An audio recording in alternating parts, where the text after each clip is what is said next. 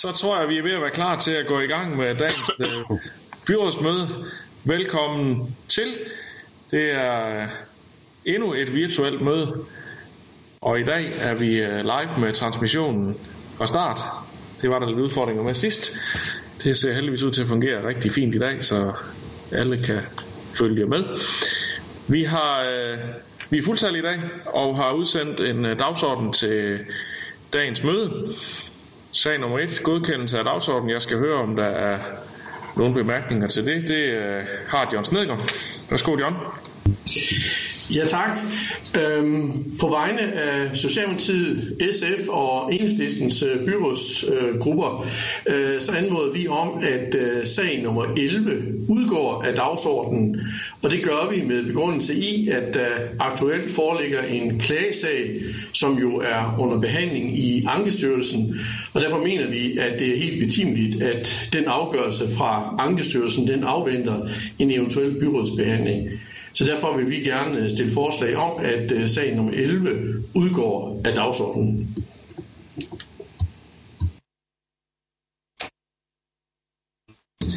Ja tak. Øh, det var jo også det næsten det samme forslag, som blev stillet af S og SF i plan- og da sagen blev behandlet der. Øh, men øh, det øh, er selvfølgelig i, i jeres gode ret til at stille formelt forslaget her om, at den skal udgå af dagsordenen, og jeg sidder lige og træder vand, øh, mens vores nye sekretariatschef også lige kan få øh, åbnet for en afstemning, så vi kan tage stilling til, om vi er klar til at øh, øh, behandle sagen, ligesom øh, man gjorde i plan- og miljøudvalget, eller, eller øh, eller S og SF's øh, og Øs, hørte jeg, forslag om, at, og, øh, at sagen ikke skal behandles på baggrund af Ankestyrelsen øh, skal, skal imødekommes. Men øh, jeg tror, der skulle være åbnet for en øh, afstemning øh, nu, så nu skulle der være mulighed for at tilkendegive, om, om øh, I synes, øh, vi skal behandle sagen.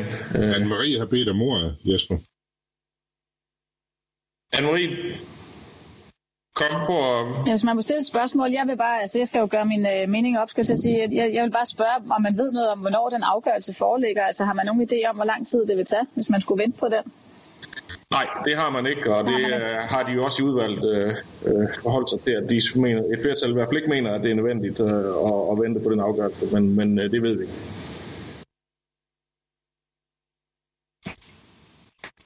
Må jeg få... John, John ja. Ja, altså jeg, jeg kan sige til Anne-Marie Gars Larsen, at øh, øh, jeg på, på vegne af, af dem, der har sendt klagen ind til Ankestyrelsen, har fået at vide, at øh, de egentlig har haft en forventning om, at den kunne have været behandlet inden for de første 8 måneder, men har fået besked om her for nylig, jeg tror det var sidste uge, at, øh, at de forventer, at den vil blive behandlet inden for de næste 6 måneder. Yes.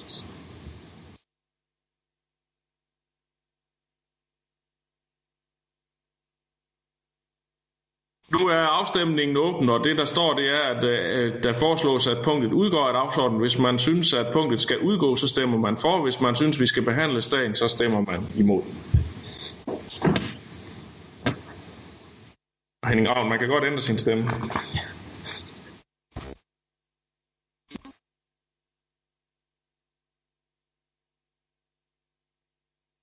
Jesper, prøv lige at sige en gang til hvad du lige sagde. Jeg sagde, at hvis man øh, A foreslår, at punktet skal udgå af dagsordenen, hvis man synes, at punktet skal udgå, så stemmer man for. Hvis man synes, vi skal behandle sagen, så stemmer vi imod. Okay, tak. Og vi mangler lige en enkelt Uh, Susanne Dyrborg, har du også problemer med afstemningen? Du kan ikke komme på, men stemmer imod, skriver hun her i uh, chatten. Så tror jeg, vi har alle 31, der har stemt.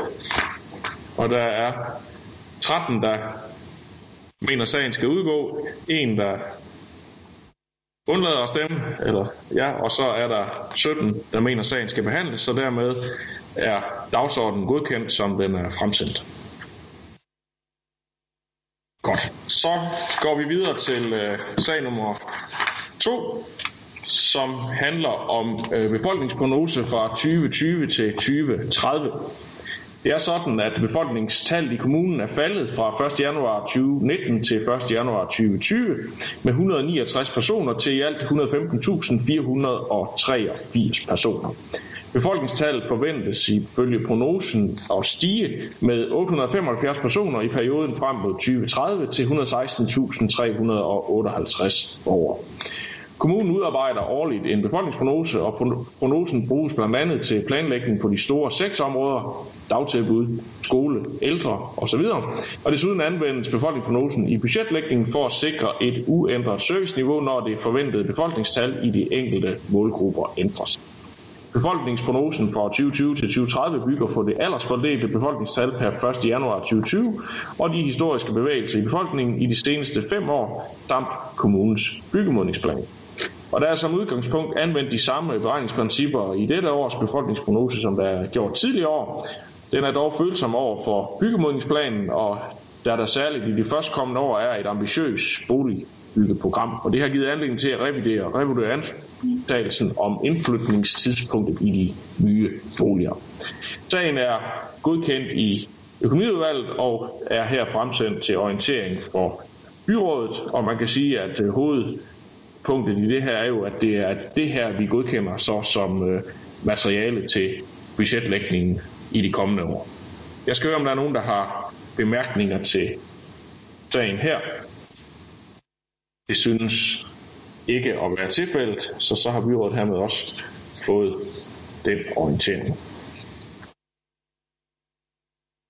Så går vi videre til øh, tre sager, der handler om økonomi, og øh, det er sagerne 3, 4 og 5, øh, som jeg foreslår, at vi behandler øh, under et her, øh, og at øh, det er sager, der er blevet øh, behandlet i økonomiudvalget i dag, og dermed nu er her til byrådets behandling.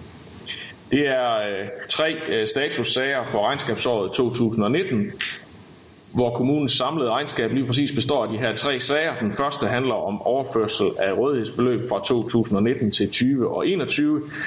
Tidsforskydninger i forskellige anlægsprojekter handler det om. Så handler det om overførsel af ubrugte driftmidler fra 19 til 20 og til senere. Og så handler det om selve årsregnskabet 2019. Årsregnskabet beskrives i årsrapport 2019. Her i gives der en uddybende forklaring på de enkelte fagudvalgs arbejder og resultater for 2019. Herfra vil jeg lige resumere de, resumere de væsentligste økonomiske resultater for årsregnskabet. Set i forhold til bevillingsoverholdelse, altså korrigeret budget kontra forbrug, og overholdelsen af servicerammen og brutto anlægsrammen, som jo er en aftale imellem regeringen og KL, der har kommunen haft et godt regnskabsresultat i 2019.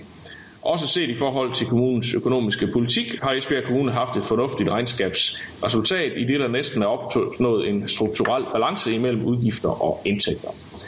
Resultatet det skal ses i sammenhæng med forudsætningerne i det oprindelige budget, hvor der var budgetlagt med et større strukturel, øh, en større strukturel ubalance og et større træk på kassebeholdningen. Regnskabet ligger derfor bedre end forudsætningerne i det oprindelige budget, og overskuddet på den ordinære drift kan næsten dække udgifterne til anlæg og afdrag på lån. På den ordinære drift er resultatet således et overskud på 178 millioner kroner, og med investeringer til anlæg samt køb og salg af jord på i alt 166 millioner, er der et strukturelt overskud på 12 millioner kroner på det skattefinansierede område. I vores oprindelige budget regnede vi med et underskud på 74 millioner. Det er altså en forbedring af det forventelige resultat med 86 millioner kroner. Det samlede resultat på de skattefinansierede områder er 185 millioner kroner bedre end forudsat i det korrigerede budget for 2019, og den væsentligste grund til den afvielse af de forskydninger, som vi hvert år ser imellem budgetårene, der skal således overføres uforbrugte rådighedsbeløb og opsparede driftmidler for i alt 158 millioner kroner til 2020 og senere. Der er samlet set et likviditetsmæssigt overskud i regnskabet på 44 millioner kroner, og direktionen indstiller, at en del af det likviditetsmæssige overskud anvendes til at afhjælpe økonomiske udfordringer på familieområdet og handicapområdet området øh, i 2019, samt til finansiering af initiativer i forbindelse med coronakrisen. Det likviditetsmæssige overskud ender herefter på 8,5 millioner kroner.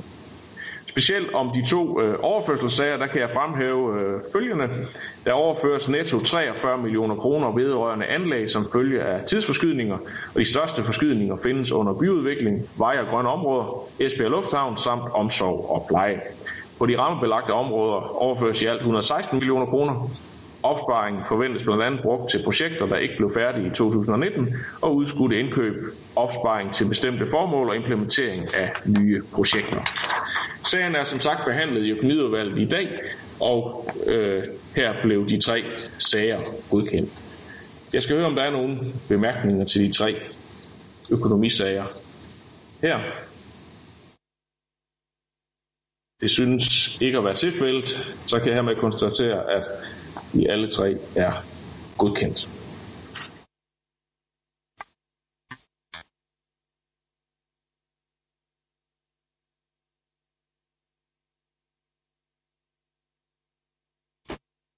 Så når vi til øh, sag nummer 6, som øh, handler om øh, generalforsamlingen i Din Forsyning Holding AS, som afholdes den 25. maj. Der er det sådan, at byrådet skal godkende dagsordenen dertil, og den øh, er så her vedlagt i sagen og er i øvrigt, i øvrigt efter vedtægterne. Så jeg skal høre, om der er nogle bemærkninger til den sag. Det synes heller ikke at være tilfældet, så det har vi hermed også godkendt går videre til øh, sag nummer 7, som handler om mulighed for pause fra plads i dagtilbud og SFO i forbindelse med corona situationen. Den 6. april der bekendtgjorde statsministeren en gradvis og kontrolleret åbning af samfundet, hvor dagtilbud, SFO, klub og skoler kunne genåbnes hurtigst muligt fra den 15. april 2020. I Esbjerg Kommune valgte vi at åbne fredag den 17. april, og det den selve åbning behandlede vi på et byrådsmøde tidligere. Da der nu er begrænset kapacitet til rådighed til alle de opskrevne børn i de kommunale og de selvejende tilbud og SFO ud fra de særlige krav, som sundhedsmyndighederne stiller til den gradvise åbning, ja, så er der en udfordring øh, med, at vi faktisk ikke har plads til at passe alle de børn, der er opskrevet. Og derfor øh, var der et ønske om også at finde en, en øh, model, hvor man kunne øh, give forældre mulighed for at holde pause, eller dermed trække deres børn ud af dagtilbud og slippe for forældrebetalingen øh, på samme vis. Det øh, blev der så øh, taget stilling til på et ekstraordinært økonomiudvalgsmøde den 22. april via mailkorrespondence, hvor økonomiudvalget godkendte indstillingen i, i sagen her, øh, med den tilføjelse, at der så blev henvist til den, til den nationale aftale om øh, forældrebetaling under genåbningen, og at byrådet orienteres. Og i den formulering ligger der så i, at der er klart en forventning om, at de økonomiske konsekvenser, der er ved, at vi får manglende indtægter som følge af forældre, der holder deres børn hjemme og har mulighed for det, så der er plads til de børn, der har behovet, ja, at det er nogle omkostninger, der dækkes af staten. Det øh, skal jeg så høre, om der er nogen, der har nogle bemærkninger til sagen her, og det har Anne-Marie Geisel Andersen, så værsgo Anne-Marie. Tak skal du have. Jamen, jeg vil blot sige, at i, øh, i Radikale Venstre, der bakker vi op om, at øh, børn kan få pause for deres pasningstilbud uden øh, forældrebetaling. Og selvfølgelig gør vi det, fordi det var jo rent faktisk et uh, forslag, som vi selv fremsatte på børne- og familieudvalgsmødet efter påske. Uh, og årsagen var jo primært, uh, som du også var inde på, Jesper, at vi er presset på pasningskapaciteten, og det var en mulighed for at reducere efterspørgselen på, uh, på pasning. Og på glædelig vis så åbnede Folketinget jo så øh, efterfølgende op for at kompensere kommunerne øh, i den her sammenhæng, hvorfor forslaget nu også lader til at nyde bred opbakning i byrådet. Og så er der kun at lade tilbage at ønske, at vi vil få bare halvt så meget ros eller credit, når vi kommer med et forslag som nyder opbakning, som vi får røg, når vi kommer med noget, der ikke gør. Tak for det. Så er det Diana Mos Olsen. Ja, det sidste vil jeg undlade at kommentere på, men øh, jeg tænker, at det er rigtig fint, at, øh, at øh, vi nu har den her mulighed, og især fordi vi, øh, vi rent faktisk er udfordret på kapaciteten. Man kan sige, jeg tror, det var Gladsaxe Kommune, der allerede var ude med det dagen før. Øh, vi havde børn- og familieudvalgsmødet, hvor, øh, hvor forslaget også blev stillet dels af, af Sara Nørri som formiddagen, og så af radikale øh, på udvalgsmødet, og vi var egentlig alle sammen enige i, at det her det var en, en super god idé. Men det vi selvfølgelig lige skulle have øh, afklaret for inden, det var egentlig, jamen vil vi selv stå med en kæmpe regning til sidst? Det skal jo ikke øh, være nogen hemmelighed, at vi er en del partier, der har knoklet for at have økonomi til minimumsnummeringer og lignende, og vi øh, kunne jo godt øh, have en bekymring for, om vi, når covid-19 forhåbentlig engang er, er væk, at vi så står tilbage med en kæmpe regning. Derfor var det selvfølgelig også glædeligt, at vi fik meldingen omkring øh, muligheden for at få muligvis en tilbagerefusion på nogle af de her penge. Men det viser sig i hvert fald nu, at det er en rigtig god idé, at vi har den her mulighed, øh, fordi at øh, det betyder faktisk, at vi nu kan passe indtil videre i hvert fald alle de børn, øh, som er tilmeldt øh, pasningsordningerne. Og det kan vi ikke nok ikke blive ved med, men øh, indtil videre har vi i hvert fald den mulighed, så det er jo i hvert fald glædeligt. Yes, og det var lige præcis også, som Diana sagde, det der gjorde, at sagen jo ikke blev behandlet på det allerførste økonomiudvalgsmøde, hvor, hvor sagen var på, øh, fordi vi havde brug for afklaring fra staten omkring finansieringen for, for øh, lige så vel som staten har tilkendegivet, at inden den dag, at de ville øh, dække nogle af de ekstra omkostninger, vi har i forbindelse med de særlige tiltag, vi skal gøre i denne øh, coronatid, ja, så var vi selvfølgelig også, øh, mente vi jo også, at det måtte være komme ud på et, om man havde færre indtægter eller flere udgifter, når det var forskellige tiltag, der skulle samlet set gør, at vi kunne opfylde de øh, særlige krav, der er i denne situation til både plads og øh, opdeling i små grupper, og deraf følgende mere personale osv. Så, så øh, samlet set endte vi med at have en, øh, en god løsning her, som der heldigvis også er mange forældre, der allerede har valgt at gøre brug af, og dermed også øh, har været med til at sikre, at vi endnu har kunnet sikre pasning til de børn, der har haft øh, behov for det. Vi øh, er hermed også blevet orienteret om den øh, model, som blev godkendt i økonomiudvalget. Går videre til øh, sag nummer 8, som er en sag lidt i samme boldgade. Det er sådan mere formaliteterne omkring øh, kompensation til dagtilbud for mere udgifter under covid-19-situationen. For den 22. april, der indgik regeringen og de øvrige partier i Folketinget aftalen om, at blandt andet forældrebetaling under genåbningen øh, i situationen her. Aftalen den beskriver en kompensation til dagtilbud og fritidsordninger for mere udgifter under genåbningen fra den 15. april til den 11. maj. Og øh, det er selvfølgelig den periode, hvor vi også kender præmisserne for genåbningen nu. Om den så bliver forlænget øh, med samme eller andre vilkår, det bliver vi nok alle sammen klogere på i løbet af denne uge. Mere udgifter beskrives som øh, for eksempel reduktion i forældrebetaling samt ekstra udgifter til rengøring og kompensation. Det kommer så til at indgå i en samlet forhandling imellem KL, Danske Regioner og regeringen øh, omkring kompensation af alle de øh, coronarelaterede udgifter og kompensationen kommer til at blive givet til kommunerne under et. Aftalen her omfatter både private og kommunale dagtilbud, fritidsordninger, altså SFO, fritidshjem og klub. Og godkendelsen af den her sag, det betyder jo så også, at øh, det ikke kun er de kommunale, men også de private daginstitutioner, som kan øh, her øh, komme ind under samme ordning, så hvis der ikke er plads til børnene, så skal man så heller ikke betale som forældre, og de manglende indtægter kan der så kompenseres for. Jeg skal høre, om der er nogle bemærkninger til indstillingen her. Det har Anne-Marie. Værsgo, Anne-Marie. Jo, men det var bare lige det sidste, du sagde, fordi det har vi, øh, jeg har skrevet lidt frem og tilbage også med forvaltningen i forhold til, om de private var indbefattet. Og det er de jo ikke i det, vi har vedtaget. Øh, så jeg er bare lidt i tvivl om, at det, at man nu kan blive kompenseret altså i det private, om det betyder, at de sig selv kan gøre det, eller hvad, hvad, hvordan jeg skal forstå det sidste, som du var inde på, Jesper. Jamen det skal du forstå på den måde, at, øh, at private daginstitutioner, de kan jo også få kompensation, øh, øh, hvis de har... Øh, øh, ikke har plads øh, til alle børnene, og, og forældrene ikke kan komme, øh, eller børnene ikke kan komme, og der, der dermed ikke er forældrebetaling. Øh, men da det jo er noget, der skal øh, som jeg forstår det, øh, nu er jeg lige ude på kanten af min privatviden her, men, men, øh, men er noget, som kommunerne skal gøre, opgøre samlet set, så er det derfor, at, øh, at øh, vi ligesom også lader dem blive omfattet af det ved at godkende den her sag. Diana, du vil supplere lidt, det er jeg glad for. Værsgo. Jamen det er mere den her del af det, at, øh, at det er jo den enkelte institution, der efterfølgende skal gøre op med, om de har kunne tilbyde en plads eller ej, hvorimod vores, den anden, der er to sager, ikke? Denne her, der kan man, hvis vi i givet tilfælde ikke har plads, så skal vi kompensere, og der skal vi også lave en opgørelse for de private institutioner, hvorimod den anden sag, der handler det om, at man kan bede om at blive fritaget en periode for at have sine børn, der det handler primært om kapacitet. Øh, så derfor er det to særskilte forskellige sager, øh, og man kan sige, at denne her, den gør så, at de private også kan blive kompenseret i tilfælde af, at de ikke har pladsen. Øh, og det er kommunen, der har det ansvar efterfølgende. Så var det ikke helt forkert, det jeg fik sagt, og det er jeg glad for.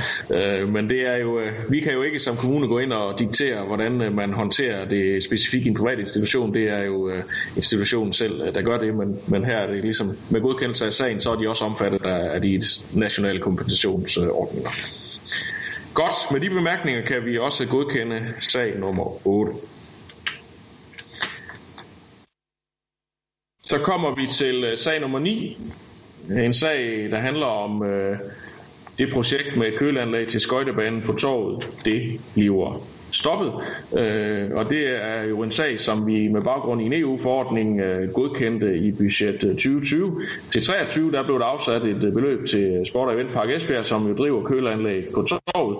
Øh, fordi at man dengang øh, havde en formodning om, at det var en nødvendig investering øh, på grund af den her EU-forordning. Det har så vist sig sidenhen, at selve anlægget på torvet, det bliver så ikke øh, omfattet af lige præcis de øh, regler, øh, da det jo ikke betragtes som et øh, mobilt anlæg, og derfor øh, ville det ikke være nødvendigt at indkøbe et nyt øh, køleanlæg, øh, og da det har en lang øh, levetid, forventet levetid endnu, jamen så er der sådan set øh, anmodet om her, at rådighedsbeløbet det lægges tilbage i kommunekassen, øh, og det er det, som øh, Kultur- og Fritidsudvalget jo har forholdt sig, og økonomiudvalget til her, og øh, sagt ja til, at, øh, at man skal, og øh, det er jo så det, vi også skal forholde os til i byrådet i dag.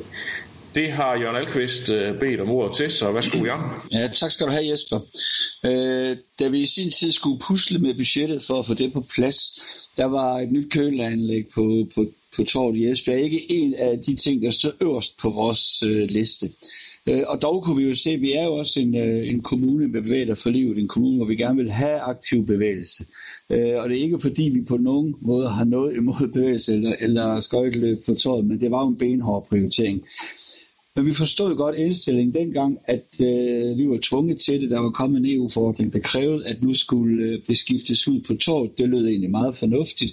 Øh, og øh, derfor sagde vi jo så ja til, øh, til, til de her ting. Øh, og sidenhen gjorde vi så det samme med de samme begrundelser i øh, forhold til behandling i øh, Kulturfrihedsudvalget. Det viste sig så, at øh, det ikke var korrekt, at der skulle skiftes de her øh, ting på, øh, på torv. Det var, det, man havde simpelthen taget fejl. Og en øh, ret tidig omhu kunne så øh, være at, at bruge pengene et andet sted. Umiddelbart lød det også som den rigtige idé. Men her oplevede vi jo så, at, øh, og det er lidt en behandling både af det her punkt og det næste punkt, nogle ting jeg siger her, at, øh, at øh, vi løb imod øh, en pragmatisme, og så egentlig de der principper, vi plejer at, at køre øh, kommunen efter. For øh, da det ikke længere var, var nødvendigt at investere på, på torvet, så øh, burde vi jo retsligt med det samme øh, putte pengene i kommunekassen. Det er også det, vi stemmer om på det her punkt. Øh, og det er også det, vi går med til. Vi har jo så i øh, teknik og vrøvl i øh, kulturfrihedsudvalget blandt andet rejst spørgsmål omkring øh, øh, CO2 og flere andre ting, for vi vil også gerne være en energivenlig kommune, og kan forstå, at, øh, at der er et stort energiforbrug i forbindelse med øh, skøjtebanen på torvet. Øh, naturligvis set i forbindelse af det forholdsvis milde klima, vi har hen over vinterhalvåret. Øh, så der var flere ting, vi godt kunne tænke os at få med i sagen, da den pludselig øh, dukkede op. Det kan være, at vi får svarene på et senere tidspunkt. Jeg kan selv tage det i, øh, i teknik og erhverv i uh, kulturfrihedsudvalget. Men øh, vi synes for eksempel, at det eneste rigtige nu, det er at lægge pengene tilbage i kommunekassen. Tak. tak. Tak for det. Øh, og det er jo sådan set øh, det, den her sag handler om. Øh, det er rigtigt, at drøftelsen, øh, der, der sagen, sagen, som det var første gang blev behandlet i, i der var det en enkelt sag, hvor der både handlede om at lægge penge tilbage i kassen, og så øh, investere øh, i en nødvendig investering i et andet køleanlæg øh, på Gamle Vardevej. Det er så øh, blevet delt i to sager, så nu forholder vi så til her i sag nummer 9 om at lægge pengene tilbage i kassen, og så kommer vi til det andet lige om et øjeblik øh, i, i næste sag. Men øh, den tid, den glæde. Lad os... Øh, da der ikke er flere, der har bedt om ordet her, så øh, formoder jeg, at vi alle kan følge indstillingen om, at vi, vi øh, lægger pengene tilbage i kassen øh, og annullerer beslutningen om at, at lave op og investere i køleranlæg på torvet. Det er det, vi gør. Indstillingen er godkendt, og så går vi nemlig videre til sag nummer 10, som jo så i princippet er en helt ny sag, fordi at øh, det er jo så det, vi kommer til at øh, forholde os til, når nu sagerne her er adskilt. En ansøgning om en tillægsbevilling til et køleanlæg i Grandly Hockey Arena. Det er så også SEBE, der har fremsendt en ansøgning, da det jo er dem, der driver anlæg derude på Gamle Vardevej. Og efter et år med drift af den nye ishal, øh, der kan det jo konstateres, at øh, der er problemer i forhold til kølekapaciteten i Grandly Hockey Arena. Og den gang øh, anlæg blev etableret, der påpegede Kobi, at der var en mulig risiko, men øh, i forbindelse med byggesagen, der blev det sådan en forudsætning, at det eksisterende køleanlæg det ikke kunne levere den nødvendige kapacitet. Der var dermed ikke mulighed for at dække en opgradering af anlægget inden for anlægsbevillingen til isarenaen. Og øh, man kan sige, da vi så lagde budget i 2000 og efteråret 2019, ja, der øh, var, var man jo ikke vidne om, om det var et problem. Der var desværre kun spillet, kan jeg sige, tre hockeykampe i den nye arena i foråret, da Esbjerg Energy jo desværre røg ud til Frederikshavn i kvartfinalen. Vi var nogen, der havde håbet, at vi skulle have indvidet en ny hal med, med noget mere end det. Det blev det svært ikke tilfældet. Men øh, derfor var man jo ikke vidne om, øh, øh, om øh, anlægets øh, beskaffenhed. Det blev man så klogere på hen igennem efteråret og måtte konstatere, at øh, kapaciteten den var simpelthen øh, udfordret. Det kunne både give slåsejser og, og, øh, og hvad hedder det, tog i hallen, øh, fordi man var presset, når der var mange tilskuere. Og derfor er der så en sag her om at, at søge en tillægsbevilling til et køleanlæg til Grandi Hockey Arena, der vi jo håber og tror på, at der kommer til at være tilskuere igen i hockeyarenaen øh, senere. Det er nok ikke lige de første par måneder, men øh, der kommer også en tid efter corona, håber vi alle sammen. Og derfor er det så nødvendigt at få opgraderet anlægget, hvis ellers øh, tingene de skal fungere øh, efter hensigten. Så det er i al sin enkelhed det, som sagen den øh, handler om, og det er så en sag, der blev behandlet i øh, Kultur- og Fritidsudvalget, øh, hvor, hvor enhedslisten stillede et ændringsforslag om, at øh, det skulle, sagen skulle oversendes til budgetforhandlingerne. Det blev øh, nedstemt af resten af udvalget, og derefter blev direktionens forslag om at bevilge pengene så sat til afstemning, og det stemte enhedslisten imod, mens resten af udvalget V, A, O og C stemte for. Jeg skal høre, om der er nogen, der har bemærkninger hertil. Det har Sara Nørris. Værsgo. Ja, tak skal du have, Jesper. Fordi, øh, som du også sagde, øh, og den tidligere sag, vi lige havde på dagsordenen punkt 9, så er det jo ganske fint, at man finder ud af, at det, det ikke er relevant at udskifte det køleanlæg, der var på skøjtebanen, som vi jo så lige har, har droppet og, øh, og indkøbt. Det er ganske fint.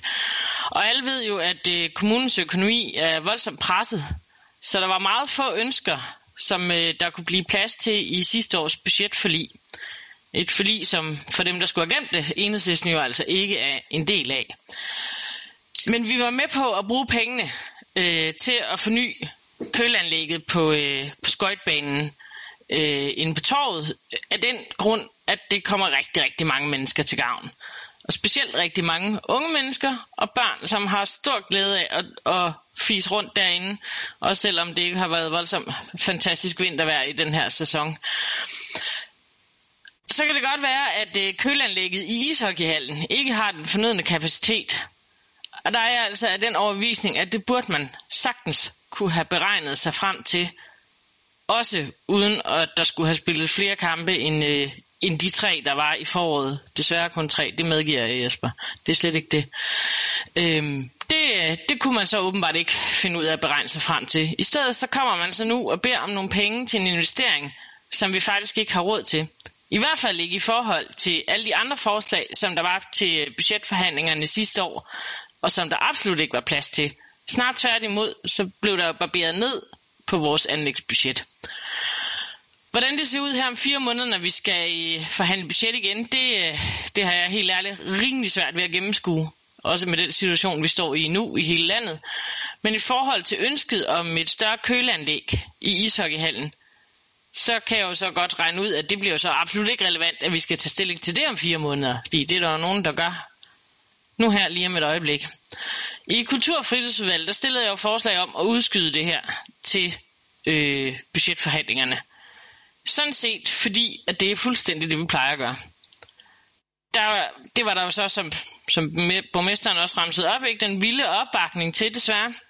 Men jeg vil altså gerne appellere til jer andre om, at I lige tænker jer om, inden vi skal stemme om det her igen. For jeg synes, det er et meget uheldigt signal at sende. Og derfor vil jeg gerne høre, om det virkelig er det signal, I mener, vi skal sende. At fordi at man ikke var på forkant for halvandet år siden, da vi byggede en ny ishockeyhal, så skal man sådan set belønnes med en tillægsbevilling nu her. Øh, samtidig med, at man så også bliver belønnet for, at man ikke har sat sig ordentligt ind i tingene for et halvt år siden. Jeg synes faktisk, det er enormt grotesk. Øh, så, så jeg appellerer lige til, at I lige tænker jer om, eller andre, mere eller mindre i hvert fald, øh, om det er det signal, I gerne vil sende. Og så lige til sidst endnu en gang nævne, at normalproceduren er jo, at øh, er der nogle penge, der ikke bliver anvendt til det formål, de er sat af til, så ryger de i kassen. Ja vel, det har vi besluttet. Men man kan altså ikke bare lige hive øh, den her størrelsesorden penge op af kassen igen til, til alle mulige og umulige ting. Det skal, det, det skal igennem budgetforhandlingerne, medmindre det nærmest er... Jeg ved snart, jeg kan næsten ikke komme i tanke om noget i en, i en størrelsesorden af det her, der, der kunne gøre, at vi skulle bare lige tage en beslutning rundt om hjørnet her. Så øh, hvis, øh, hvis, det, hvis der er nogen, der ikke har hørt efter, hvad jeg har sagt, eller ikke har læst avisen, dengang vi, det var oppe i avisen, så skulle det forhåbentlig ikke komme bag på nogen, at jeg stemmer imod den her sag. Tak. Tak for det. Så er det Jørgen Alkvist. Øh, ja, tak. Øh, jeg er et langt stykke af vejen enig med, med Sarah i betragtningen her. Jeg forstår fuldstændig hendes, hendes arme også i forhold til den måde, vi er behandlet på, også i forhold til øh, behandlingen i Kulturfrihedsudvalget. Og så dog, så øh, går vi en lidt anden vej i den her sag. Øh, det er naturligvis ærgerligt, at vi øh, med baggrund i helt spritny byggeri for en del år siden på Grandly Arena fik sat i værk. Øh, jeg tror kommunens andel dengang var 50 millioner, og så var der 12 millioner på sponsorer samlet ind. Og så står vi nu her i en situation, og egentlig mangler noget så fjollet, og noget så øh, elementært for brugen af handel, nemlig kølanlæg, der rent faktisk kan klare øh, sagen derude. Øh, så det er selvfølgelig øh, ærgerligt. Jeg må sige, at øh, for os har det været, øh, det har været hårdfint, at, at, vi, at det er papir tyndt, at vi faktisk går med på den her og, og tager pengene op igen. Og øh, en af tingene var, at øh, vi skulle ikke ud og finde heldigvis besparelser andre steder. Det er ikke nye penge, vi finder. Det er de gamle penge, vi havde afsat til, til projektet, der nu har været i kommunekassen i cirka 7 minutter og, og komme op igen til det her. Skulle det være nye penge, så havde, så havde øh, vi været helt enige med, med, med, med Sara. Men vi vil gerne være med til at øh, færdiggøre det her byggeri på, på Grandly Arena og, og sikre, at det fremover også kan komme til at køre som, øh, som øh, det fantastiske skøjteanlæg, det er for alle parter derude. Tak for det. Så er det Hans K. Sønderby. Ja, når Søren Ørrig hun bevæger sig uden for hendes politiske øh, felt over det tekniske, så synes jeg også godt, at jeg lige vil vende den sag. Fordi hun siger, at det kunne sagtens være beregnet, og det vil jeg sige, det har hun ingen kendskab til. Øhm, jeg har heller ikke kendskab til at beregne ting på, øh, på køleanlæg, men jeg har siddet med så mange andre beregninger, og jeg ved, at i sådan beregninger, der indgår der øh, eksakte ting, og så indgår der skøn. Og hvis man vil på den sikre side, så laver man nogle rigelige skøn, så giver det ikke brøvl, men det øh, medfører så også måske en for stor omkostning. Og jeg kunne godt forestille mig her, at man har lagt i knivskarp skøn, som ikke helt har holdt. Og det har så vist sig i praksis, øh, at det har man så været nødt til at, at korrigere senere.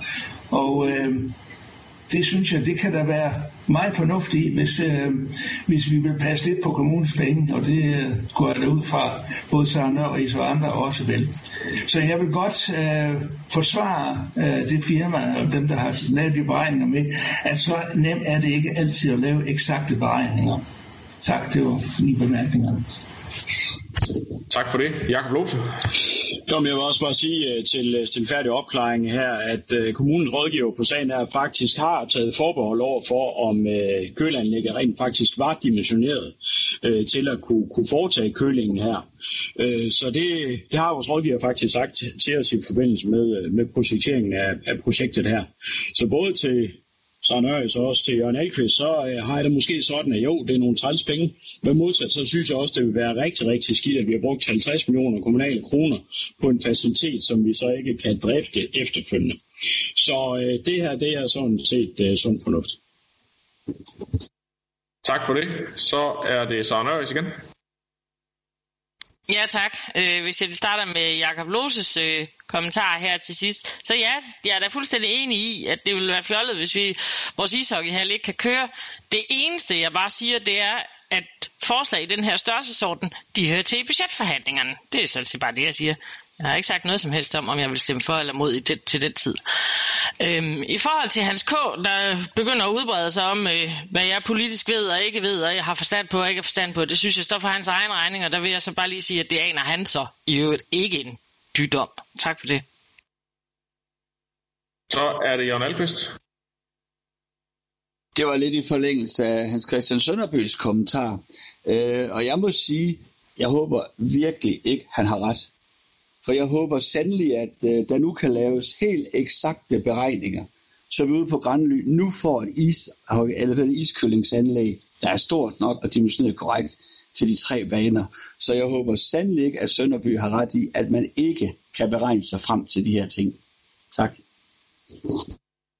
Så er det Diana Mos Olsen.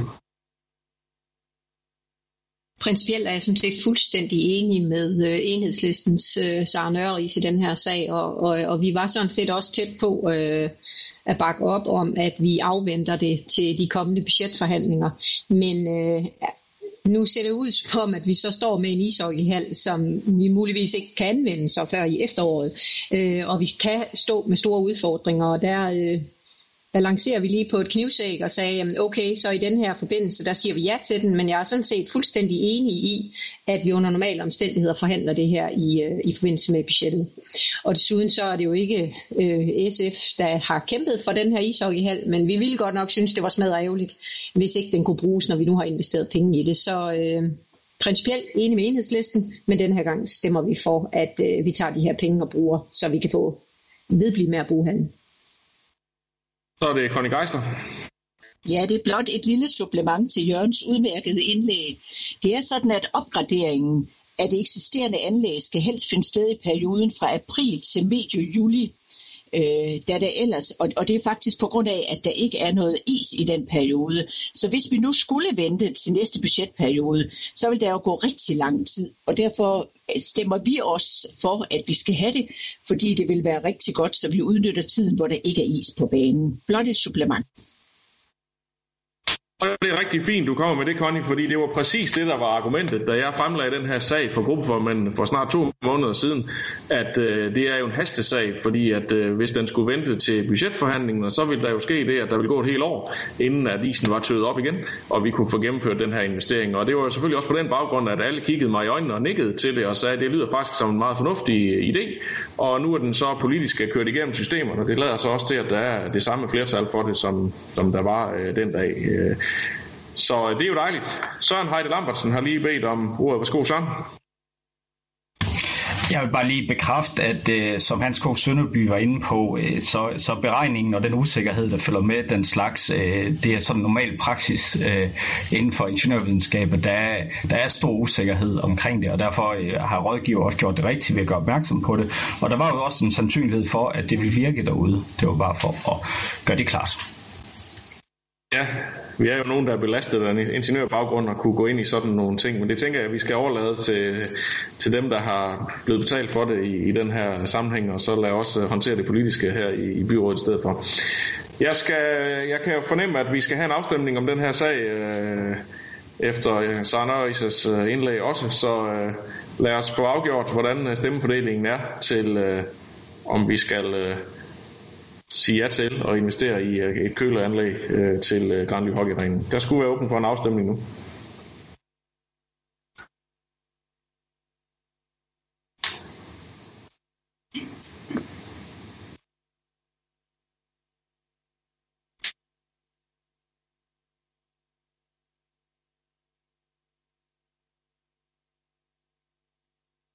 Tak for det. Så har alle afgivet deres stemme.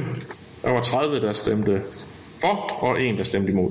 Så forslaget er hermed godkendt. Så når vi til øh, sag nummer 11, som jo øh, vi allerede har vendt ord om i forbindelse med godkendelse af dagsordenen. En sag, der handler om en ny altan i Norgesgade i Esbjerg.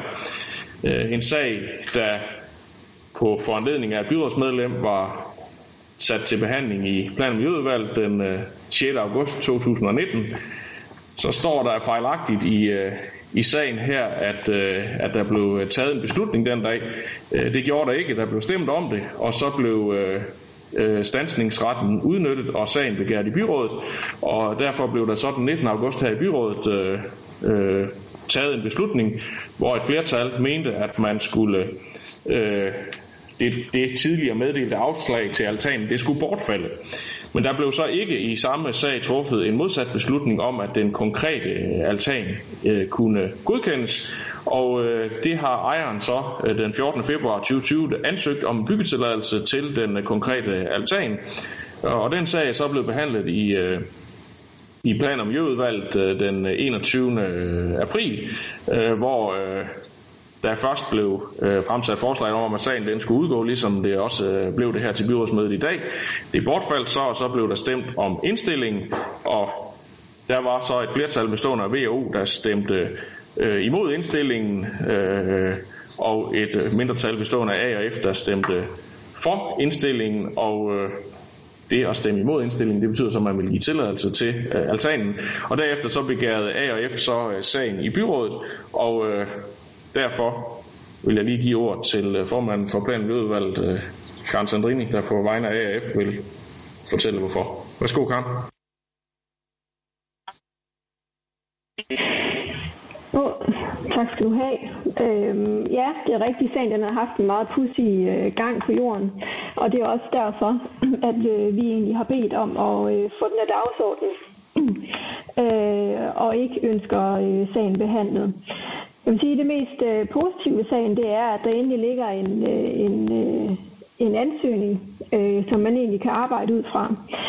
Øh, vi har... Øh, vi har behandlet sagen i plan og miljø, Øh, og øh, vi har som sagt øh, øh stemt for indstillingen, det vil sige, at vi ikke ønskede en påklistret øh, altan.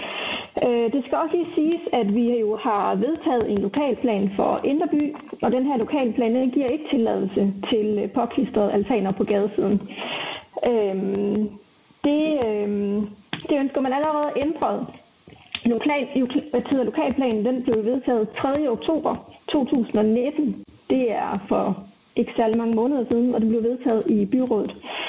Øhm, man øh, ønsker at øh, dispensere nu for, øh, for den nye lokalplan, og øh, hvis sagen den bliver godkendt øh, i dag, så har man jo allerede ændret i den nye lokalplan for Indre By, fordi det her det kommer til at danne præcedens, som man ved det eller ej. Øhm, der er givet tilladelse til indarbejdet øh, altaner øh, i øh, ny arkitektur. Øhm, og, øh, og derfor så mener vi ikke, at, øh, at det her det vil passe øh, på gaden eller i gadebilledet, øh, og vi ønsker at stemme for øh, sagen, som den ligger. Altså, vi stemmer som øh, vi stemmer med forvaltningen og øh, forvaltningsindstillingen, som, øh, som helst skulle give et afslag. Tak for det. Det bliver sådan lidt øh, omvendt, øh, når man stemmer for noget, og så øh, betyder det så et afslag. Men øh, det er jo sådan, at sagen er skitseret her. Det er derfor, vi sådan lige er nødt til at forklare lidt til, hvad det er, vi mener med det. Henrik Valø har bedt om ordet. Værsgo, Henrik. Tak for det. Og når jeg har bedt om ordet, så var det egentlig, fordi jeg var den opfattelse, som borgmesteren netop var inde på, at da vi behandlede den her sag i byrådet den 19. august øh, sidste år, så var, der, så var et flertal i byrådet enige om, at en opsætning af altan i Norgesgade 44 sådan set var på plads. Jeg har jo så erfaret, at sådan var det ikke helt. Øh, og som jeg også fortalte dengang, så fik jeg helt tilbage i 2017 en henvendelse fra ejeren dernede om den her altan. Han var dengang meddelt et administrativt afslag på en altan i første sals højde ud mod Norgesgade på hans ejendom, beliggende der på hjørnet af Torvegade og Norgesgade. Det daværende plan- og miljøudvalg var blevet orienteret om afslaget. Og nu står vi her så igen, og altanen den er stadigvæk ikke blevet en realitet. Jeg synes ærligt at vi som et byråd fremstår sådan på kanten til at være lidt pinlige, for hvordan er det lige, vi behandler vores borgere? Synes vi virkelig selv, at vi kan være denne form for sagsbehandling bekendt? For borgerlistens vedkommende, der tager vi stærkt afstand for den måde at behandle vores borgere på, hvilket jeg også gjorde opmærksom på ved den seneste behandling af den her sag i byrådet. Og når sagen så igen lander i, øh, her i byrådssalen, så er det vist sådan lidt, i hvert fald noget af det, måske lidt politisk drilleri, og det kan som være helt fint, synes jeg, bare ikke når det går ud over nogle borgere. Her handler det om, at vi har en ejer af en ejendom, der i forbindelse med flere ombygninger gerne vil sætte en antenne på den, øh, på den her ejendom, i det det gør både ejendom og den pågældende lejlighed betydeligt mere attraktiv. Og som jeg læste bestemmelserne dengang og også nu, så burde der egentlig ikke være problemer. Øh, og nu kan jeg jo så høre udvalgsformanden tale om, at øh, jamen, at hvis vi laver en ændring. Men generelt så bør vi vel meget overveje en praksisændring på det her område. En praksisændring, der skal give muligheder for montering af altaner, også mod gadesiden i Esbjerg. Det gør man i masser af andre byer og kommuner. Og vi taler så meget om fortætning og om byliv. Det er ret indlysende, at folk gerne vil have altaner, så de kan gå ud og få frisk luft. De giver langt mere livsværdi at have bare en lille antenne gå ud på.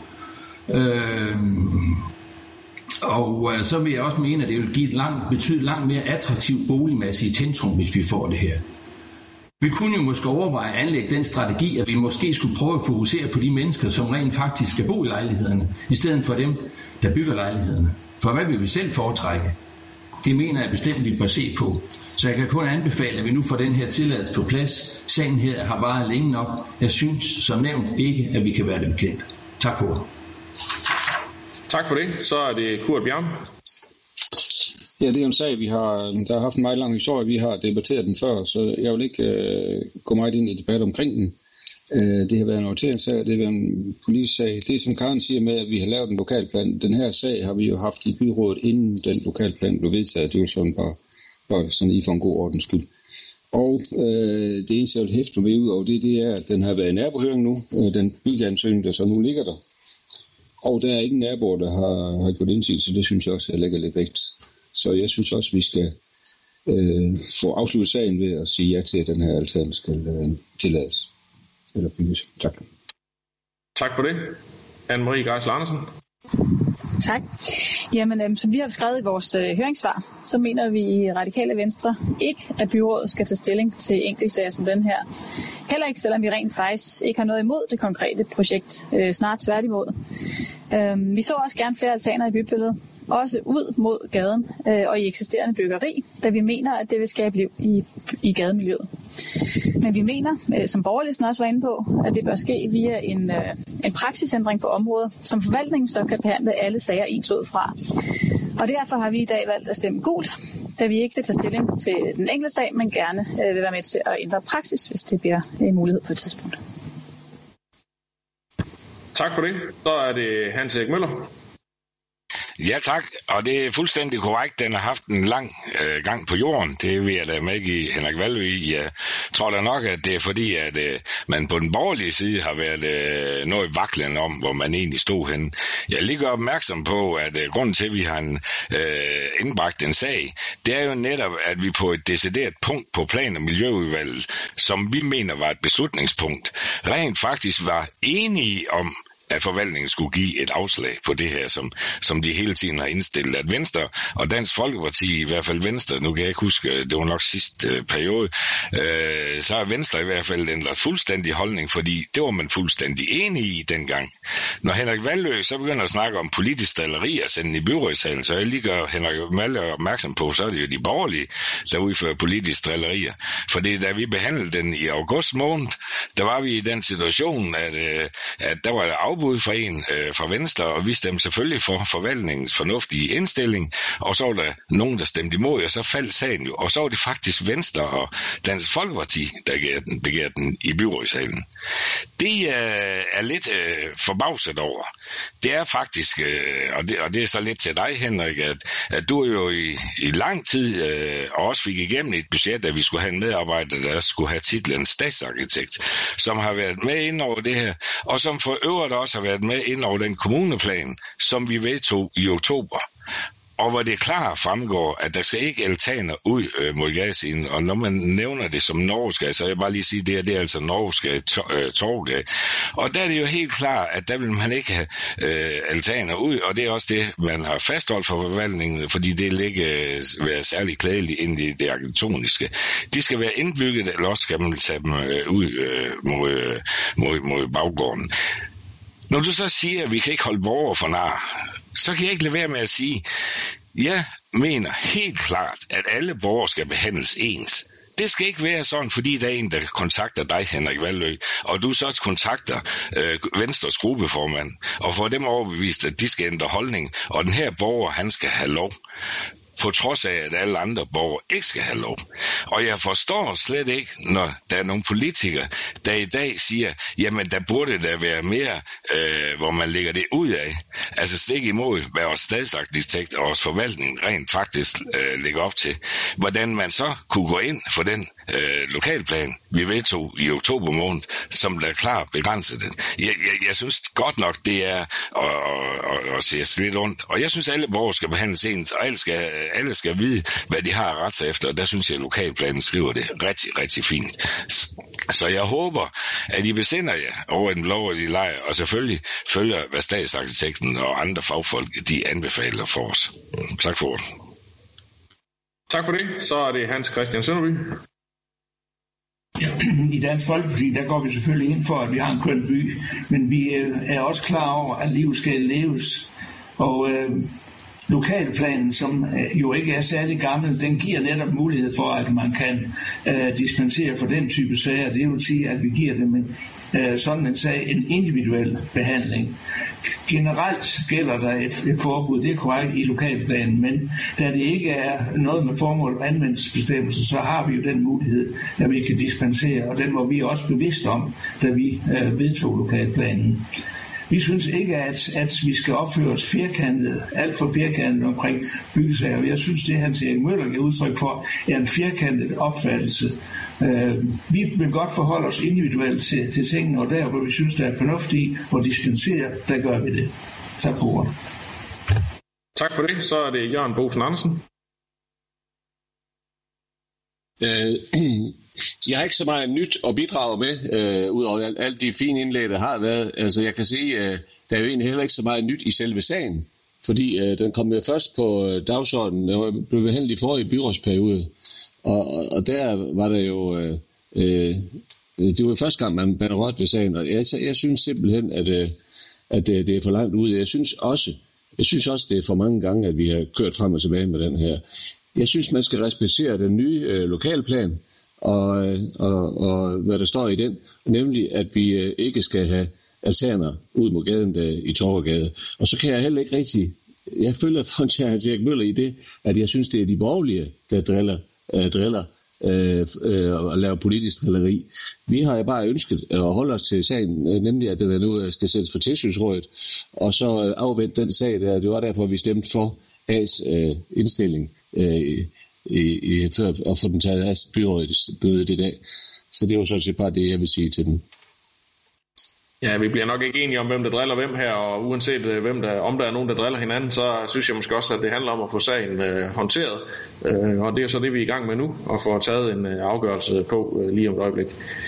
Der er flere, der har bedt om ordet. Den næste, det er Karen Sandring. Ja, tak. Jamen, øh, jeg vil selvfølgelig ligesom øh, Hans Erik og øh, Jørgen øh, kommentere ordet politisk drilleri, fordi den, øh, den driller mig lidt. Øh, det vi har i gang med, den her proces har intet med politisk drilleri at gøre. Når man først behandle, første gang behandlede sagen, så var det altså en administrativ beslutning, hvor der var en orienteringssag i tidligere udvalg i 2017 med tidligere plan- og miljøudvalg. Senere, ligesom Hans Erik fortæller, så er det altså øh, så er det, øh, Venstre, der begærer den videre i, øh, i byrådet. Øhm, så derfor så er der ikke noget som helst politisk drilleri. Vi er ikke enige i den her sag. Vi er langt fra enige i den her sag. Og det kan godt være, at den enkelte borger derude sidder og tænker lige nu, hvordan kan de diskutere så meget i en enkelt altansag.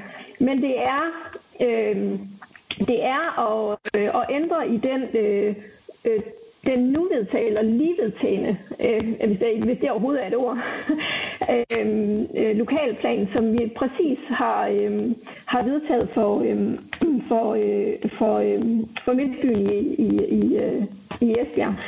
Øh, og så øh, lige en sidste ting. Så, øh, så som jeg sagde før, så kommer det her til at ændre i praksis. Og det kan jeg godt høre, at der er nogen, der ønsker. Der er nogen, der synes, at altaner det kan danne liv.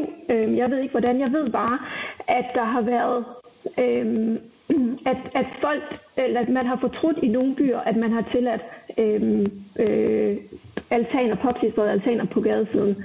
Øhm, det kan også godt være, at øh, det her det, det kommer til at blive fortrudt øhm, på et tidspunkt. Tak for det. Så er det Jørgen Snedegaard. Flere øh, har været inde på, at øh, det her det er en utrolig mosende pres, der er fra et snævert flertal i byrådet på at absolut skulle trumfe den her sag igennem. Der ligger lige nu en sag i Ankestyrelsen omkring egentlig byrådets håndtering af sagen i august måned sidste år. Alligevel så ønsker man at behandle sagen på trods af, at Ankestyrelsen ikke har udtalt sig i sagen.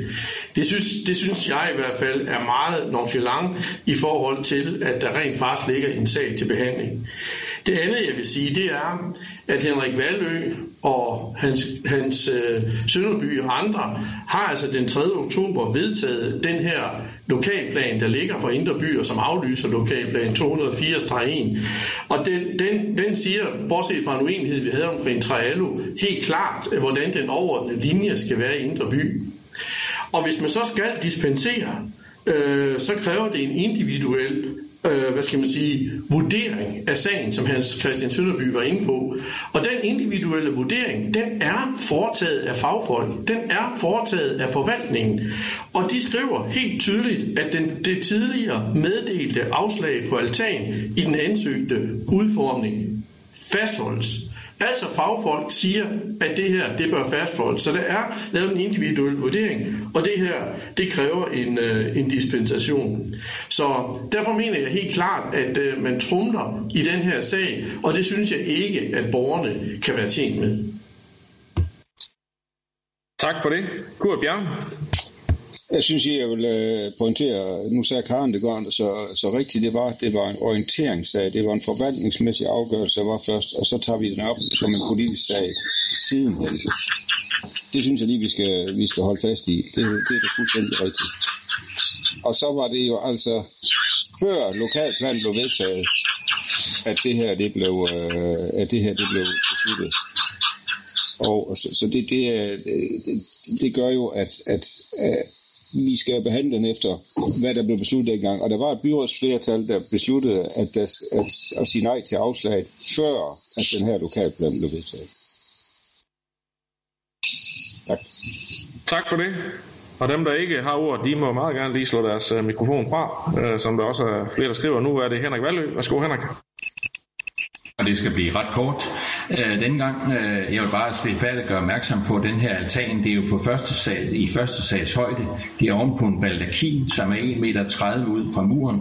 Det er der også, der altanen skal være. 1,30 gange 5, tror jeg, det er, som vidt jeg lige husker. Og så er det noget, noget, noget materiale, som matcher ejendommen, så den vil blive meget let at se. Så, og da der ikke har været indvendinger, der ikke har været i nabohøring, ingen, ingen har, har problemer med det, så har vi det bestemt heller ikke. Så vil jeg lige sige, i formiddag, der kiggede jeg på den forholdsvis nybyggede ejendom på hjørnet, lige tæt på, altså på hjørnet af Torgade og Nørregade, der, der hvor tøjforretning Svandholm lå. Den ejendom øh, er bygget for et år eller to siden. Den har altan, der, der, der ligesom ligger halvt inde og halvt ude. Det ser rigtig spændende ud, og det har man jo kunne få tilladelse til. Tak. Jeg tænker, vi er ved at være rundt om det, der kan øh, køres ud af den her lille bitte øh, altansag. Men der er to mere, der har bedt om ordet, og de får lov til at få ordet, og så tænker jeg, at vi skal gå til afstemningen. Den første, det er Hans Erik Møller. Værsgo. Jamen, jeg skal også gøre det forholdsvis kort, altså. Øh, jeg stusser jo bare lidt over, at, øh, at Dansk Folkeparti, de øh, ligger en linje, hvor de siger, at, at hvis de er med til at lave en lokalplan, så har den ikke så meget betydning, for den kan man bare dispensere fra. Altså, jeg synes faktisk, det er et byråd værdigt, at man laver nogle lokalplaner, ud fra, hvad man rent faktisk gerne vil rundt omkring. Og så kan der komme nogle situationer, hvor der skal dispenseres frem. Der er jeg enig med John Snækker i, at der er det jo vigtigt, at vi lytter til fagfolkene og statsarkitekten og, og, og, og hvad vi har. Og, og, og som netop vores borgerlisten gik meget ind for. Men, men altså, hvis så at man mener for borgerlisten, at man ikke skal lytte efter fagfolk, men man selv skal gå rundt øh, i byen og vurdere, hvad man så synes er godt og hvad der ikke er godt, så er det jo en helt, helt anden situation. Øh, der har jo været mulighed for at øh, kunne lave en fransk altan deroppe, det har man øh, fået tilbudt. Der er også mulighed for at lave det bagud, og så kan man jo lave indvendte øh, altaner, som bliver trukket ind. Og det er en individuel vurdering, og som John Snake han også var inde på, den er jo helt klart foretaget, og den skulle vi tage og lytte efter, for vi er jo ikke fagfolk. Nej, det er jo så lidt forskelligt, når man lytter til stadsarkitekten. Jeg kunne godt nævne andre sager, hvor, hvor der så også var en stadsarkitekt, der havde en holdning til en sag, som der var enkelte partier, der så ikke var enige i hans, øh, hans udlægning af der. Men lad os nu forholde os til den konkrete sag her. Der er, øh, er jo nogle forskellige øh, synspunkter, der går i hver sin retning, og nogle af fagfolkene, og der er også nogle borgere, der har givet indsigelser, og det er, eller de, det er der faktisk ikke nogen, der har, og derfor er der jo også øh, åbenbart heller ikke i nabolaget øh, de store problemer med den her altan. Der er to mere på talelisten. Sara Nørreisen første. Værsgo, Sara. Ja, først lige til dig, øh, borgmester. Altså, hvis du gerne vil have, at vi skal slutte øh, den her debat af, så skal du nok lade være med at rode flere ting ind i, ind i snakken, men øh, det, øh, det står jo så for din regning, så den kan vi jo tage bagefter. Nu fortsætter jeg lige i hvert fald i forhold til, hvad den her sag egentlig handler om. Øh, og jeg havde egentlig ikke besluttet at, at sige noget, fordi at øh, dem fra Rød Blok, der har haft ordet, har egentlig gjort det ganske udmærket, og jeg er sjovt nok enig i det, de siger. Også kan jeg, at jeg har medunderskriver på den øh, klage til Ankestyrelsen. Men så anden gang Henrik Valle havde ordet, så, så begyndte han at snakke om, at øh, den her øh, kommende altan altså ikke rager længere ud end den baldakin, der er der i forvejen. Og så netop det der øh, med, at der ikke er nogen indvendinger fra nabohøringen. Det kunne jo også være, at der ikke kommer nogen indvendinger fra naboerne fordi de godt ved, at det er fuldstændig håbløst, og det giver ikke nogen mening, at man sætter sig ned og bruger tid på at skrive en klage, eller en indsigelse, eller hvad man nu skal kalde det, fordi det bliver alligevel, som øh, et vist flertal i byrådet har besluttet sig for på forhånd, uagtet hvad der kommer af indsigelser. Øhm, og på det punkt, der er jeg faktisk enig i det, Henrik Valø sagde i sit første indlæg om, at han synes, det er pinligt den måde, vi som byråd behandler både den her sag, og vist også, jeg tror nok, han havde intentioner om at mene andre sager også, og den måde at behandle borgerne på, det synes han er pinligt, og det vil jeg give ham fuldstændig ret i. Jeg synes, det er enormt pinligt, at vi allerede et halvt år efter, vi har vedtaget en kæmpe lokalplan for hele Midtbyen, begynder at dispensere fra den. Oven i købet på en sag, som er fuldt ud bekendt for samtlige af de tilstedeværende er jo så nødt til at sige citationstegn i de her tider. Men altså, jeg synes godt nok, det er pinligt. Tak for ordet. Hans Sønderby. Ja, når Hans Erik Møller han er provokeret, så er man nødt til at, at reagere på det, hvad han siger, at vi er ligeglade med lokalplaner. Det er vi bestemt ikke, men det er jo generelle bestemmelser, og øh, det er, en sådan bestemmelse, som den vi øh, skal stemme om nu her, det er en sekundær bestemmelse i en lokalplan. plan. Øh, men generelt så vedstår vi da, at, øh, at sådan som lokalplanen siger, sådan vil vi også generelt forholde os til det. Men altså vi giver det så de sekundære bestemmelser en individuel behandling i det tilfælde her. Og lige bemærkninger til Hans Erik Møller, altså i anslutter til John Sneger, at i Dansk Folkeparti, der har vi ikke afgivet vores stemme til øh, øh, forvaltningen. Vi lytter til forvaltningen, men vi forholder os øh, selv til øh, tingene individuelt. Tak for ordet. Tak for det. Så tror jeg ikke, vi kan... Øh... Ja, der kom lige en øh, replik fra John Snedker, så værsgo John, du får lige, du får lige lov til at få sidste besøg med. Nej, det var lige en, øh, en replik. Den synes jeg godt nok, den var meget søgt, øh, Hans Christian Sønderby. Øh, det jeg tydeligvis sagde i mit indlæg var, at der er foretaget en faglig vurdering. Øh, og den faglige vurdering skal vi, så, skal vi så som politikere tage stilling til. Det er foretaget her. Det er jo et svar på dig om, at øh, det skal der gøres i hver enkelt tilfælde. Og det er der gjort, og det er der foretaget en indstilling på baggrund af. Yes. Og nu skal vi så forholde os til, hvad vi mener om sagen, øh, i, fordi at der jo bliver åbnet op for en øh, afstemning nu, og øh, det der bliver sat til afstemning, det er jo forvaltningens indstilling om at, at give afslag, og hvis man øh, vil give afslag til altanen, så stemmer man for, og hvis man mener, at man godt vil give tilladelse til en altan, så stemmer man imod.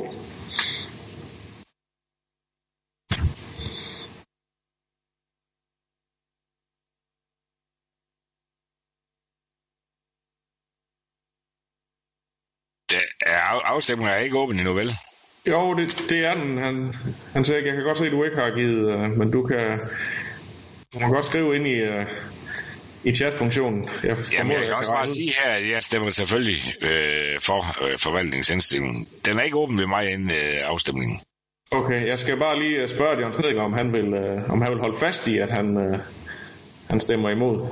Det gjorde han ikke. Jeg stemmer for forvaltningsindstillingen. Ja, det kan jeg se nu. Det er fint. Nu tror jeg, at alle har givet deres stemmer, og resultatet er sådan nogenlunde, som jeg kunne have forventet. Øh, der er 13, der har stemt øh, for forvaltningsindstillingen, en stemmer blank, og 17, der har stemt imod, og der er dermed øh, er indstillingen øh, kan man sige, bortfaldet, og der, og der dermed kan gives tilladelse til, øh, til øh, altanen. Det var sag nummer 11, så går vi øh, videre til øh, sag nummer 12, som øh, er et øh, forslag til kommuneplanændringen omkring landskabsvurderinger.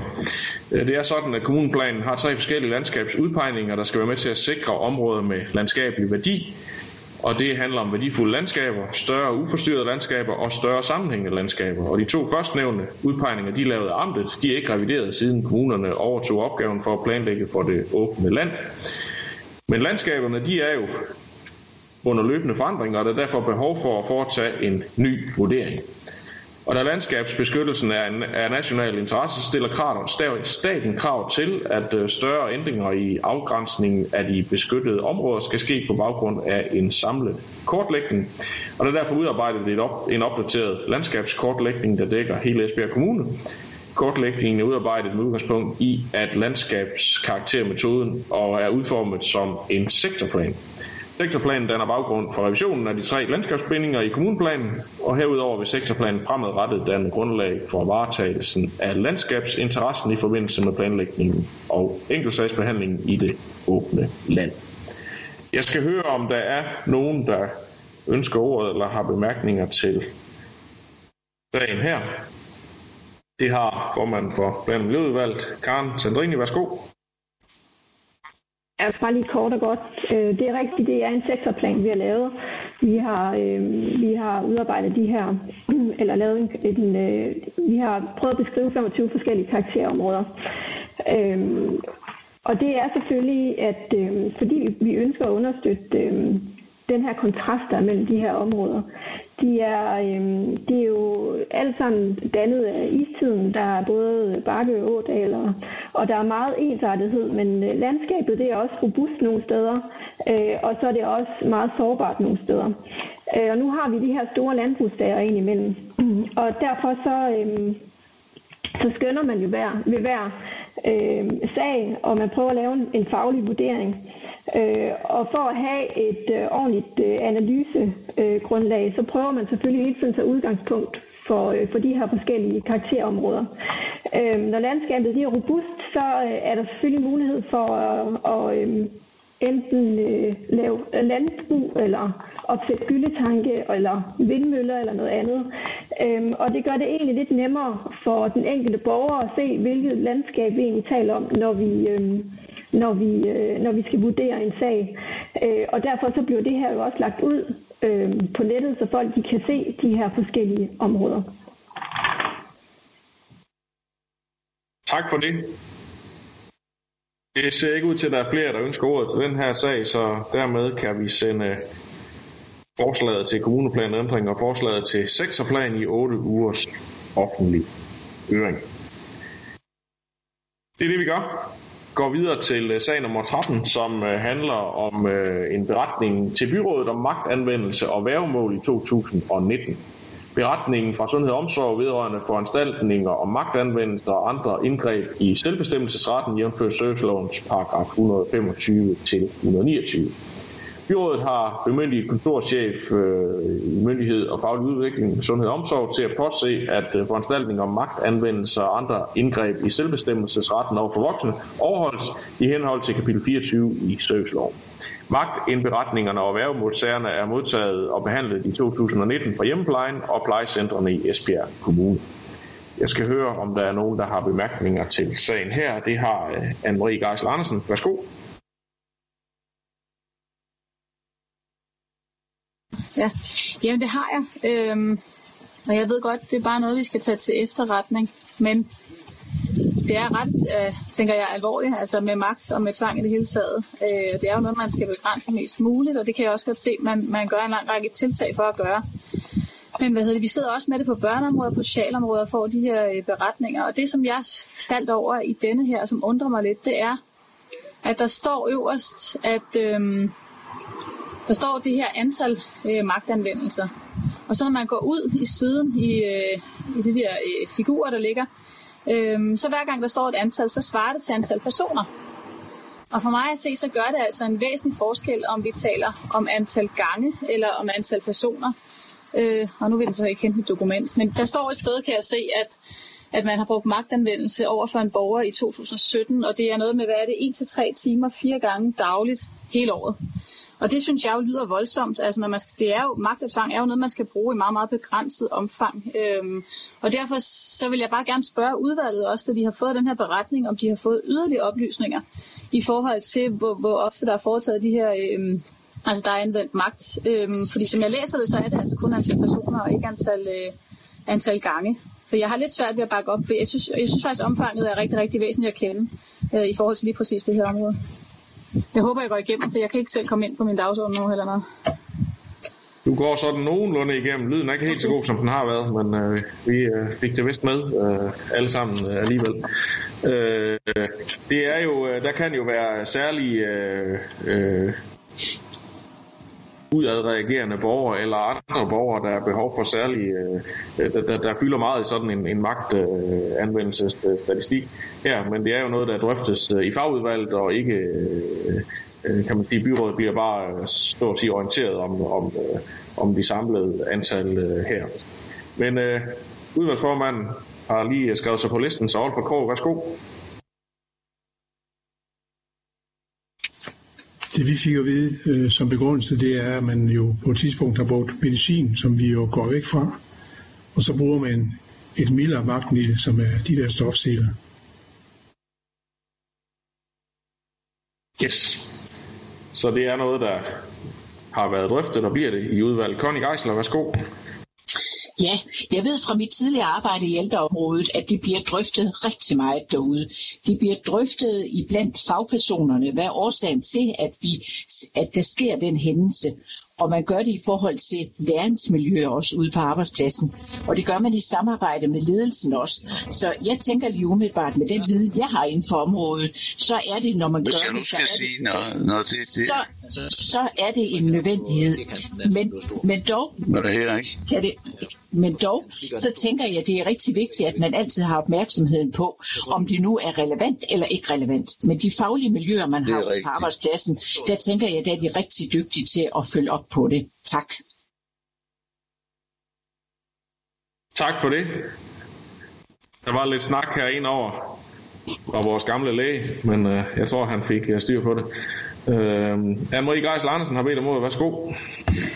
Jamen, jamen tak for, for svarene, men, men, men det jeg egentlig sådan, øh, havde brug for svar på, det er, hvis der er tale om antal personer i de her øh, figurer, så har jeg umiddelbart svært ved at, at tage den til efterretning, fordi jeg har meget svært ved at gennemskue omfanget, for jeg, jeg bliver lidt bekymret, når man ser, at en enkelt person, kan have, der kan være anvendt magt så mange gange. Jeg kan godt høre, at, altså, jeg hører, at Alfred altså siger, at man er gået fra, fra brug af en form for magtanvendelse eller fra medicin til, til noget andet, men, men jeg synes bare, at lige præcis på det her område, der er det så afgørende, det står også i mange af de der paragrafer i serviceloven, at man bruger det i en afgrænset periode, og det er noget, man skal begrænse mest muligt. Og jeg kan ikke som øh, midt medlem og ikke sidde i udvalget, jeg kan ikke gennemskue øh, omfanget af den her magtanvendelse, når jeg kun kan se antal personer, der har været udsat for, for magtanvendelse, og samtidig læse, at i nogle tilfælde, der er det altså ret øh, hyppigt, at man gør det. Så altså, ved mindre der kan komme flere oplysninger, så, så tror jeg, at jeg har brug for i hvert fald at stemme gul, eller også at få lov at stemme om den, fordi jeg, jeg, jeg ved simpelthen ikke, hvad, hvad det helt er, vi, vi øh, stemmer om. Jeg synes, øh, hvis jeg havde siddet i udvalget, så havde jeg bedt om at få nogle yderligere oplysninger. Det gør vi også til tider i Social- og Børneudvalget. Øhm, ja. Og det kan udvalgsmedlemmerne selvfølgelig gøre, når de drøfter sagen, men Ja. ja. byrådet orienteres om sagen, så det er ikke noget, vi skal stemme Okay. okay. om eller tage Okay. okay. til efterretning eller noget som helst. Det er bare en sag, hvor, hvor vi har fået en orientering, og øh, medmindre man lukker ørerne, så har man jo så fået den orientering her, eller her der kan man så også læse den, så man kan sige, det skal vi ikke forholde os til øh, på den måde. Godt. Godt. Der er ikke øh, andre, der har bedt om øh, ordet, så øh, den orientering er hermed givet. Og det var faktisk øh, afslutningen øh, på den øh, åbne del af dagsordenen, så vi øh, lukker ned for transmissionen her, og så har vi nogle lukkede punkter, vi kan tage efter.